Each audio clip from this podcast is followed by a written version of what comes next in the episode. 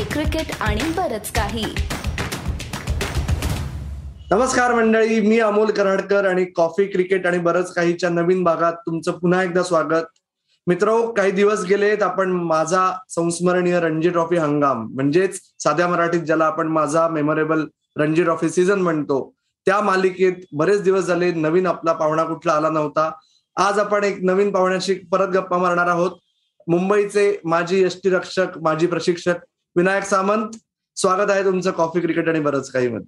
नमस्कार नमस्कार Amol. Thank you very much for inviting me here thank you so much Vinayak मुंबईतल्या दर्दी cricket रसिकाला काही तुझी ओळख करून द्यायची आवश्यकता नाहीये पण आता सीसीबीके जगभरातले मराठी क्रिकेट फॅन्स पाहतात. त्यांना फक्त एकदा आठवणीसाठी विनायक सामंत पंधरा सोळा हंगाम फर्स्ट क्लास क्रिकेट खेळले.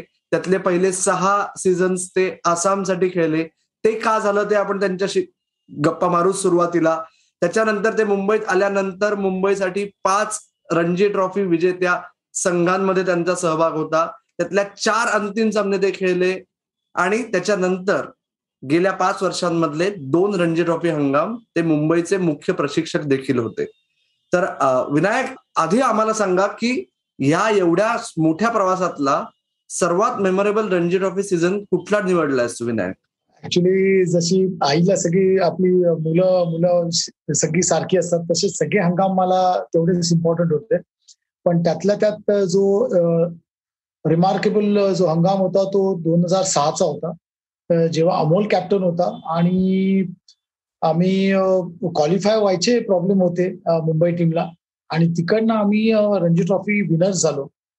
तो म्हणजे तो हंगाम एकदम वेगळा होता. तो हंगाम म्हणजे कायम माझाच नाही मुंबई क्रिकेटल्या भरपूर प्रेक्षकांचे सुद्धा तो लक्षात आहे. आणि तो असाच राहावा ताजा ही माझी अपेक्षा आहे. तो तो हंगाम होता तो ऑलवेज तो माझा फेवरेट हंगाम होता. अर्थात प्रश्नच नाही. आणि विनायक ज्या पद्धतीने तू तुझा मेमोरेबल हंगाम निवडलायस म्हणजे मेजॉरिटी टीम्स मधला खेळाडू जर असता ज्याला आपण हा प्रश्न विचारला असता तर स्वतः अंतिम सामन्यात शतक ठोकलेला हंगाम निवडला असता. पण दोन हजार आठ नऊच्या ऐवजी तू दोन हजार सहा सात निवडलास. याच्यातच in so many ways Mumbai क्रिकेटचं जे बेसिक जे स्ट्रॉंग आहे आणि शेवटी संघ भावना महत्वाची हे याच्यातनं दिसून येतं. पण आपण दोन हजार सहा सात बद्दल जास्त बोलूच या. त्याच्या आधी फक्त आम्हाला सांग की अर्ली ट्वेंटीजमध्ये तू मुंबईच्या ऐवजी आसाममध्ये जाऊन खेळायचा निर्णय घेतलास. अर्थात तेव्हा समीर दिघे सुरक्षण कुलकर्णी फारच म्हणजे विकेट किपर्स खूपच कमी होते मुंबई क्रिकेटमध्ये पण तेव्हा सगळं डोक्यात काय चालू होतं की हे किती रिस्की आहे परत मुंबईसाठी खेळता येईल न येईल ते कसं झालं हे आम्हाला सांगशील अमोल फार इम्पॉर्टंट फेज होता तो माझ्या आयुष्यातला. कारण मी मुंबईसाठी दोन वर्ष प्रॉबेबल्स लिस्टमध्ये होतो. इकडे चांगलं करत होतो. आणि समीर दिके ऑब्विसली समीर दिके तेव्हा एक मोठं नाव होतं आणि चांगलं करत होता भरपूर वर्ष खेळत होता मुंबई टीमसाठी त्याला मागे टाकून पुढे जाण्यासाठी फार चान्सेस कमी होते. पण तरी पण मी मध्ये होतो. तिकडे राजेश गुरव होता जो इंडियन ऑइलला खेळतो. नंतर एक चेतन निमोणकर म्हणून एक प्लेअर होता. असे दोन तीन विकेट किपर होते तेव्हा. ते चांगल्या याच्यामध्ये होते शेपमध्ये होते. आणि तेव्हा मी पाहिलं की अचानक एक मॅचला माझा चान्सेस होते तिकडे पण राजेश गुरव तिकडे सिलेक्ट झाला. एक मॅच खेळला तो मुंबईला. एक ती एकच मॅच खेळला सीसीआय वरती. आणि ती मला वाटत होतं की मला मिळेल म्हणून पण अनफॉर्च्युनेटली ती मला मिळाली नाही. आणि तिकडे नंतर मला थोडंसं असं वाटलं की नाही यार मला अजून मेहनत करावी लागेल मला अजून स्वतःला प्रस्थापित करावं लागेल. आणि बाय द मीन टाइम झालं असं की मला जॉब मिळाला. मी मुंबई युनिव्हर्सिटी खेळत होतो. मुंबई युनिव्हर्सिटी आपण बारा वर्षानंतर चॅम्पियन झालेलो. तेव्हा अतुल रानडे कॅप्टन होता आणि मी व्हाईस कॅप्टन होतो. तर बारा वर्षानंतर ते चॅम्पियनशिप आपल्याला मिळालेली. आणि तिकडनं मग काय झालं की मी भारत पेट्रोलियमला सिलेक्ट झालो. भारत पेट्रोलियमच्या साईड साईडमध्ये मी आलो. आणि तिकडे माझ्या त्या वर्षी जे नाईन्टी फाईव्ह इयर्स होतं नाईन्टीन नाईन्टी फाईव्ह त्याला नाईन्टी फोरला मी रिझ्यूम झालो. नाईन्टी फोरचा सीझन मला तिकडे एक आसामचा कर्णधार होता तेव्हा राजेंद्र सिंग म्हणून ऑलराऊंडर तो बीपीसीएल खेळत होता. आणि त्याला माझी विकेट किपिंग फार आवडली. आणि तो त्यांनी मला डायरेक्टली विचारलं तिकडे की बाबा तू आमच्यासाठी प्रोफेशनल म्हणून खेळशील का?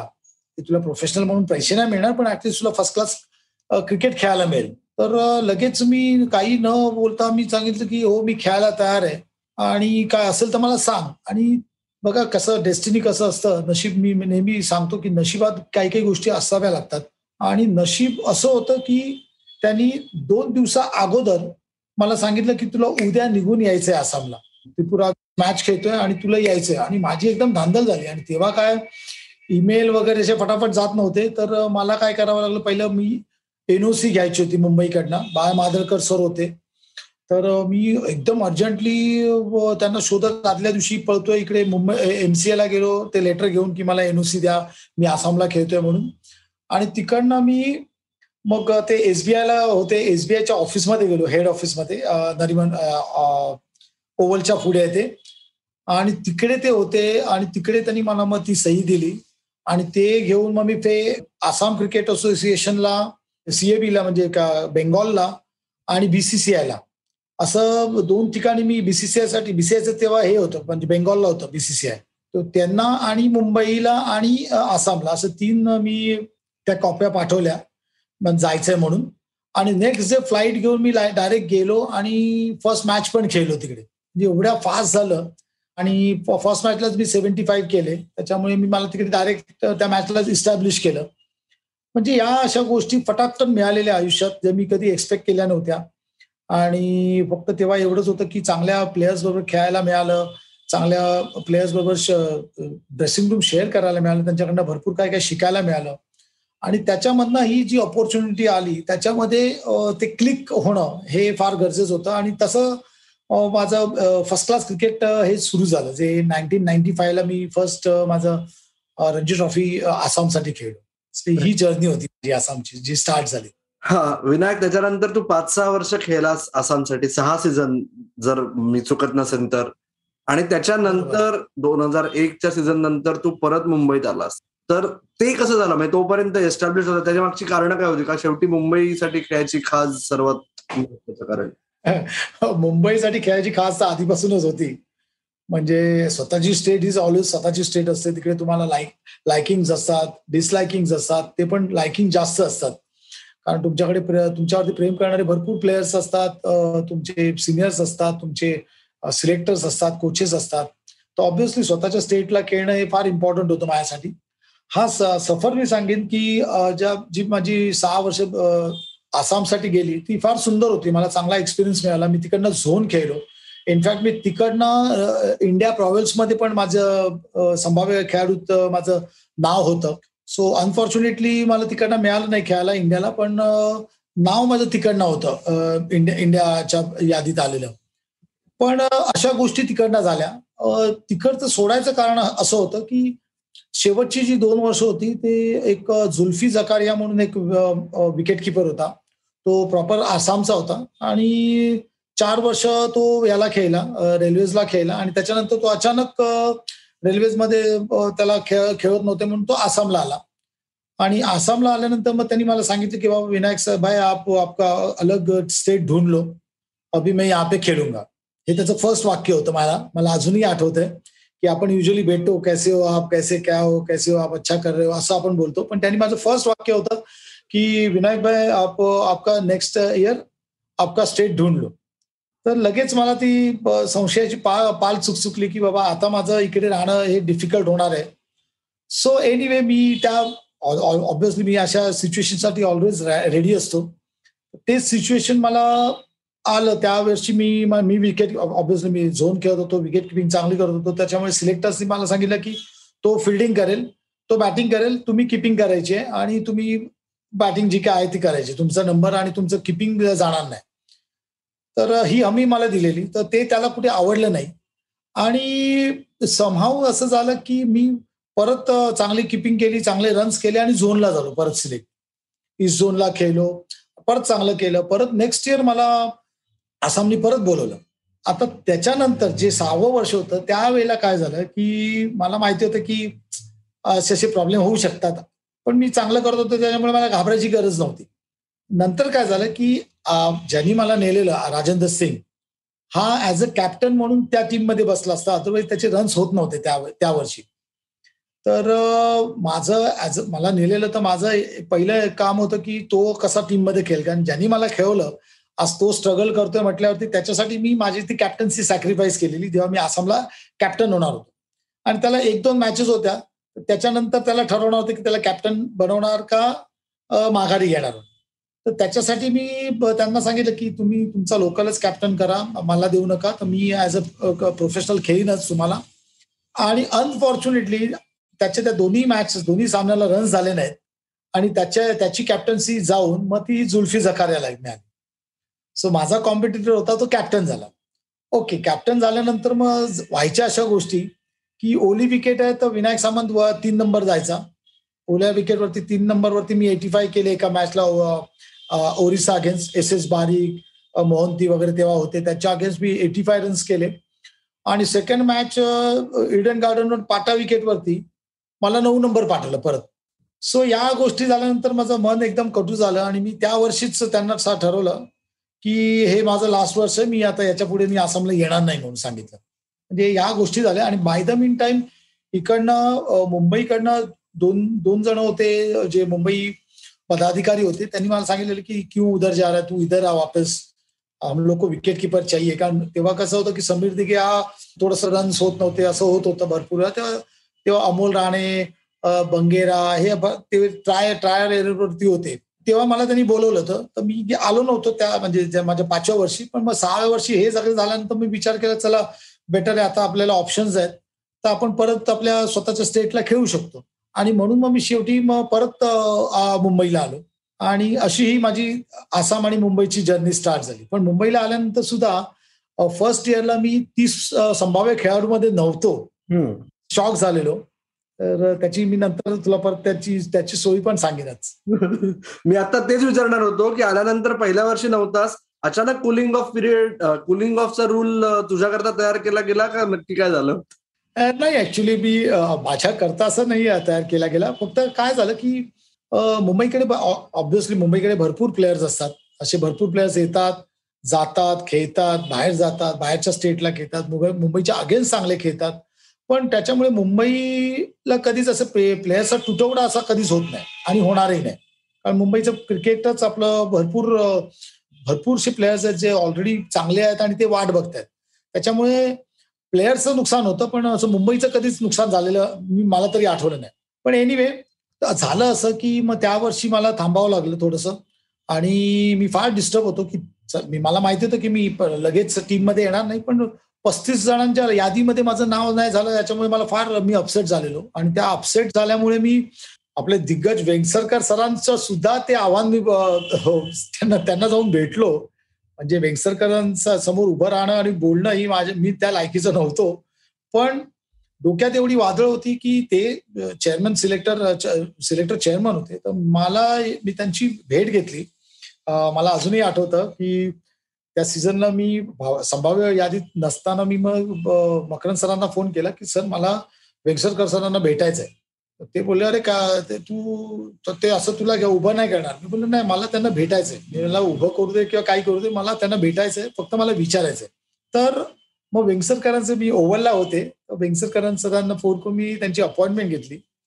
आणि म्हणजे माझी त्यांच्यासमोर उभे राहायची लायकी पण नव्हती. पण तरी पण मला माहिती होतं की मी किती कॉन्फिडंट आहे. माझ्यावर कॉन्फिडन्स मला माहिती होता म्हणून मी बिंदास त्यांना भेटलो. आणि ट्रस्ट मी त्यांना मी भरपूर सांगत होतो की सर मी मी वेंगसरकर नाहीये मी सचिन तेंडुलकर नाहीये. त्याच्यामुळे मला ते मला बोलले की तू का तुला एवढं जर बॉम्बेचं होतं तर बॉम्बे का सोडलं? मी त्यांना सांगितलं की सर मी सचिन तेंडुलकर किंवा वेंगसरकर किंवा गावस्कर सर सरांचा स्टॉलवर्ड नव्हतो की जेणेकरून मला मुंबईला मी वाट बघून मला जेव्हा चान्स मिळाला असं तेव्हा. मी बोललो बाय द मेन टाइम मला चान्स मिळतोय फर्स्ट क्लास क्रिकेट खेळण्याचा मला एक्सपिरियन्स मिळतोय. तो उपभोग घेण्यासाठी मी गेलो तिकडे कारण इकडे चान्सच नव्हता. पण मला एवढंच पाहिजे होतं की आता जर मी परफॉर्मन्स केला तर मी खेळू शकतो की नाही? हे मला फक्त तुम्ही हो किंवा नाही सांगा. बाकीचं तुम्ही माझ्यावर सोडा. तेव्हा ते म्हणजे भरपूर एक अर्धा तास आमचं संभाषण झालं. त्याच्यानंतर ते हे हा प्रश्न विचारल्यानंतर वेगसर सरांनी मला हमी दिली की नाही तू परफॉर्मन्स करशील तर तू खेळशील. मी तेवढं बोलल्यानंतर मी त्यांना एवढेच शब्द बोललो बिल फेअर इनफ सर पुढच्या वर्षी मी मुंबईला खेळतो. हे बोललो आणि उठलो तिकडनं. त्यांना सांगितलं थँक्यू व्हेरी मच सर तुम्ही तुमचा बहुमूल्य वेळ मला दिलात. बस मला हीच हमी पाहिजे होती. आता मी पुढच्या वर्षी नक्की मुंबईला खेळतो. हे माझे त्यावेळेचे शब्द होते वेंगसरकरांना. आणि मला माहिती नाही तेव्हा वेंगसरकर सर मलाबद्दल काय बोलतील काय विचार करतील का मनात ऍज अ प्लेअर एवढी एवढ्या गोंधळ चालू होता की मी एक स्टेट सोडून आलेलो मुंबईला खेळण्यासाठी. आणि पस्तीस जणांमध्ये पण नाही. आणि गॉड इज सो ग्रेट की ते देवानी ते माझे शब्द अगदी हातावरती उचलून ठेवले. आणि एक्झॅक्टली बरोबर दुसऱ्या वर्षी मला दोन मॅच नंतर मला तिसऱ्या मॅचला चान्स दिला. आणि तिकडनं मग आठ वर्षाचं करिअर माझ्या मुंबईला होतं जिथपर्यंत मी सोड क्रिकेट माझं सोडलं नाही. So I am really thankful to my God आणि माय काय म्हणतात ते गॉड वर्शिप म्हणतात त्याला की मी जे बोललेलो ते त्यांनी करून घेतलं माझ्याकडनं किंवा मला त्या करण्याला त्यांनी भाग पाडलं. सो मी इकडे वेंगसरकरांचा पहिला आभारी आहे की त्यांनी मला ते त्यावेळेला ते त्यांनी ऐकून घेतलं. आणि हेच वेंगसरकर सरांनी माझ्यासाठी जेव्हा विकेट किपर इंडियन टीमसाठी सिलेक्ट करायचे चाललेले तेव्हा ते नव्हते. इंडियन टीमचे चेअरमन नव्हते. त्यांनी जस्ट त्या पदावरनं ते खाली आलेले. आणि त्यांनी माझ्यासाठी एक आर्टिकल लिहिलेलं की तुम्ही विनायक सामंतला का ट्राय नाही करत म्हणून. विकेट किपर जो एवढं चांगलं करतोय. So I am so fortunate की एवढा मोठा एवढा मोठा मनुष्य माझ्यासाठी त्यावेळेला तो बोलला.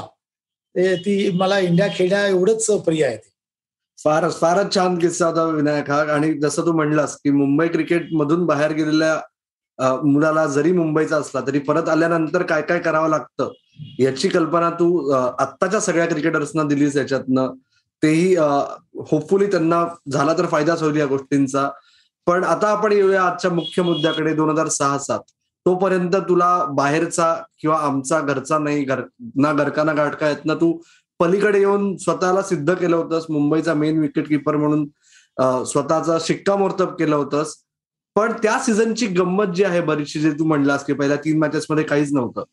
त्याच्या आधी जाऊन सुद्धा त्याच्या आधीचा सीझन मुंबई सेमीफायनलला हरले होते.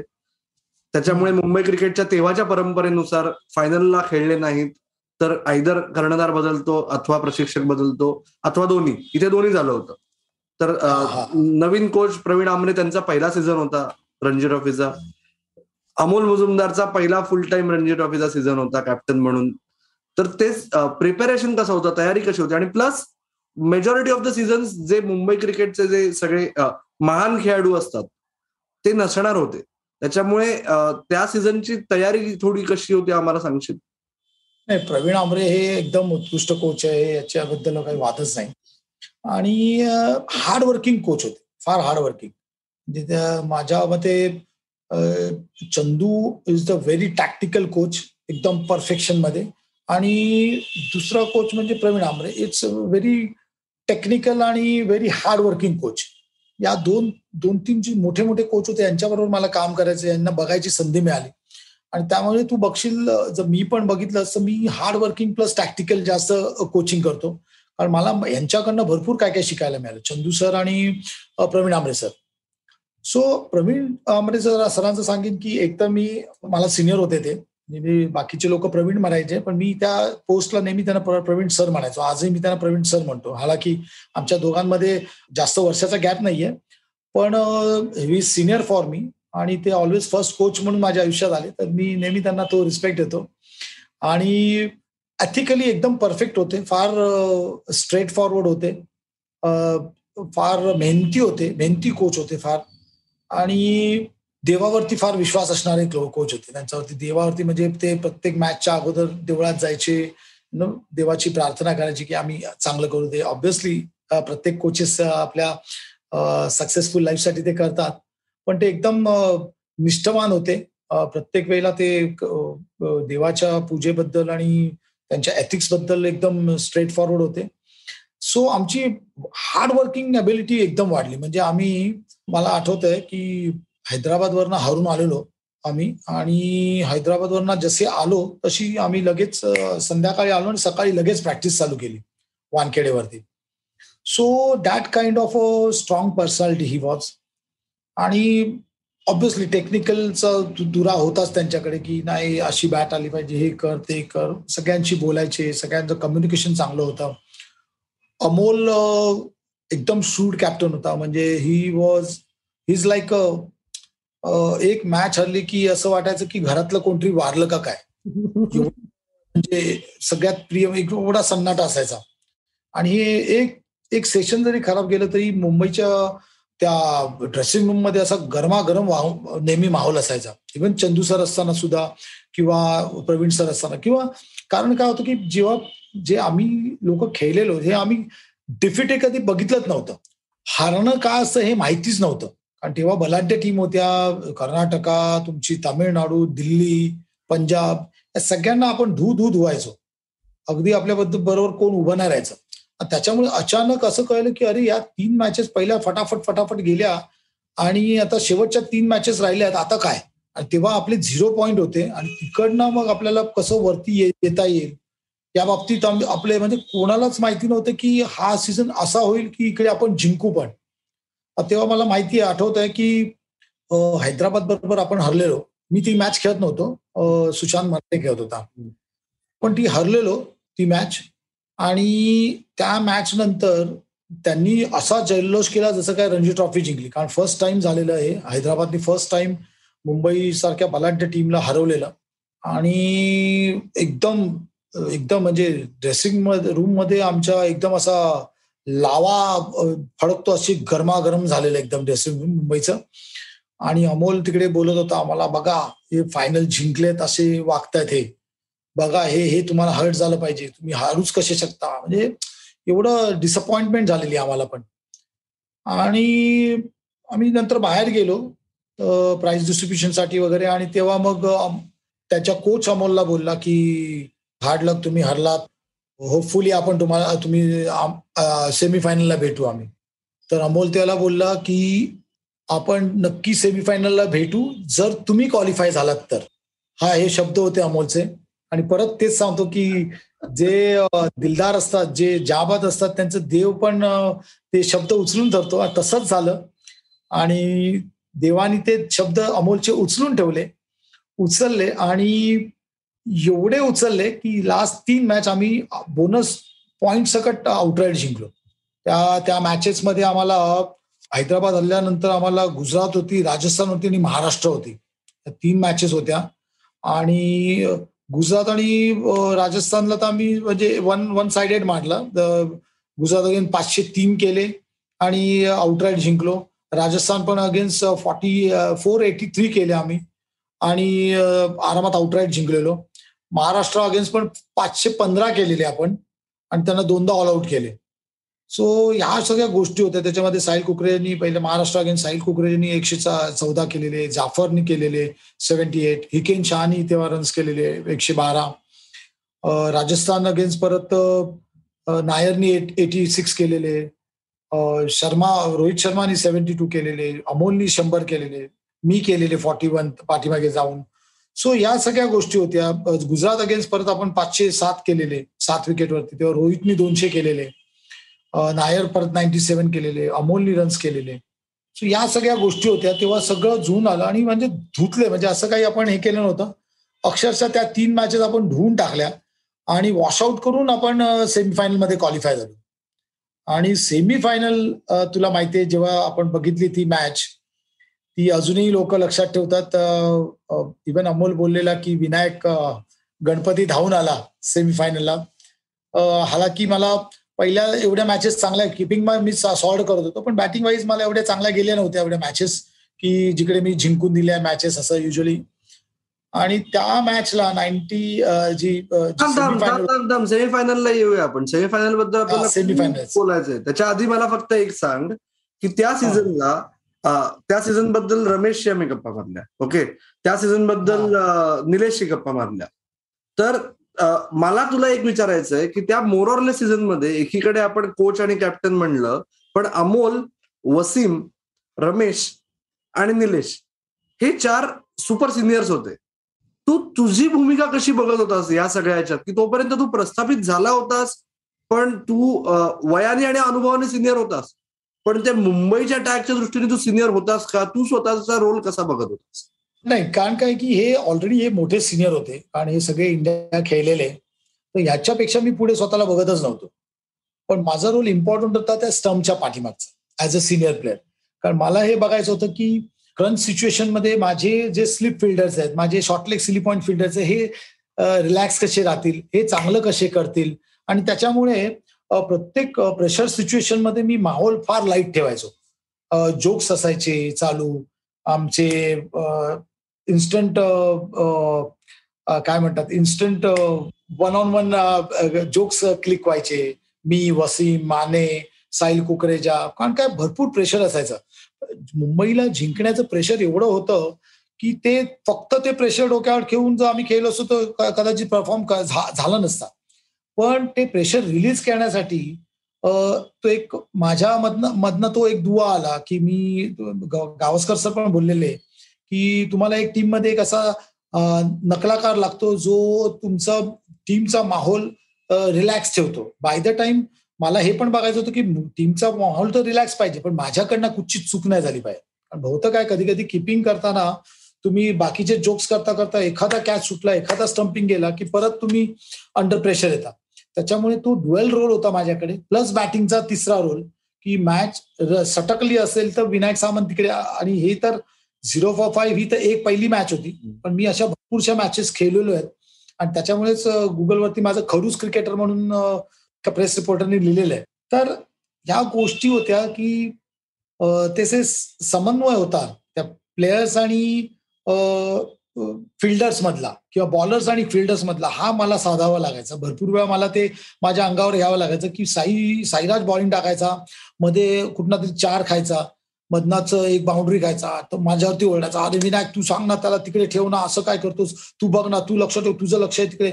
सो या भरपूरच्या गोष्टी व्हायच्या. या गोष्टी मनाला न लावून घेता त्या मी कशा हँडल करू हे इम्पॉर्टंट असायचं. कारण काय की बाय द टाइम चार पाच सिनियर लोकांच्या समोर तो बोलायचा तर ते मला हँडल करता आलं पाहिजे. ते मला कसं हँडल जर मी ते डोक्यात घेतलं असतं तर मी अजून प्रेशरमध्ये किपिंग केली असती तर माझी किपिंग चांगली झाली नसती. तर होतं काय की या ज्या मोठ्या प्लेयर्सचे जे राग रंग आहेत किंवा जे पेशन्स लूज करण्याचे किंवा होल्ड करण्याचे ज्या सवयी आहेत त्या काय काय वेळेला तुमच्यावरती येऊन संपतात. तर त्या तुम्ही कशा टॅकल करू शकता? तर तुम्ही कशा हँडल करू शकता? हे हा एक फार इम्पॉर्टंट धुरा असतो. आणि ते मीच असं नाही. प्रत्येक टीममध्ये असा एखादा प्लेअर असतो ज्याच्यावरती आपण नेहमी चिडत असतो किंवा ज्याच्याकडनं जास्त एक्सपेक्टेशन असतं ज्याच्याकडनं जास्त इनपुट्स पाहिजे असतात त्याच्यावरती ते हमे प्रत्येक वेळेला यु नो बंबार्डिंग होते. राईट सो स्पेशली रमेश साईचं निलेश हे माझ्याकडनं एक्सपेक्टेशन असायचं की तू तू हँडल कर तू फिल्डिंग हे कर तू हे कर. एखादं एखादं मिस कॅच गेलं स्लिप मधना तर तू बोल तू तर सो त्या एक ह्या ज्या होत्या ना या अपेक्षा होत्या. आणि या अपेक्षा वाढतात किंवा जेव्हा तुम्ही त्या अपेक्षेला केपेबल असतात तेव्हा. सो तुम्ही नेहमी तो विचार करायचा की यांचं बोलणं हे माझ्या केपेबिलिटी ते इम्पॉर्टंट आहे. आणि ते मला हेल्प करायचं की अजून अजून मी कसं चांगलं करू शकतो. विनायक फारच गंमत येते माझी खात्री आहे की सेमीफायनलचा थरार टीममध्ये खेळमेळीचं वातावरण आणि अंतिम सामन्यात तेंडुलकर गांगुली झहीर खान यांची उपस्थिती याबद्दल तू आम्हाला अजून किस्से सांगतील. पण त्याच्याकरता आपण पुढच्या भागात तू आम्हाला जॉईन करशील किस्से कर सांगण्याकरता आमची खात्री आहे होशील ना? नक्कीच. येस तर मित्र आपण आत्ता थांबूया. आपण पुढच्या भागाची तुम्ही वाट बघा. कुठे बघायची आपलं युट्यूब चॅनल आहे कॉफी क्रिकेट आणि बरंच काही. तुम्हाला फक्त ऐकायला मजा येत असेल तर आपला पॉडकास्ट आहे. याच नावाने तुमच्या पसंतीच्या पॉडकास्टिंग ऍपवर आणि ह्या भागाबद्दल आपल्या इतर भागांबद्दल आपला अभिप्राय नोंदवायला विसरू नका. आपलं फेसबुक पेज आपलं इंस्टाग्राम हँडल आणि आपलं ट्विटर हँडल आहे सीसीबी के मराठी. तर ऐकत राहा बघत राहा आणि विनायक सामंतच्या गप्पांची वाट पाहत राहा. थँक्यू धन्यवाद.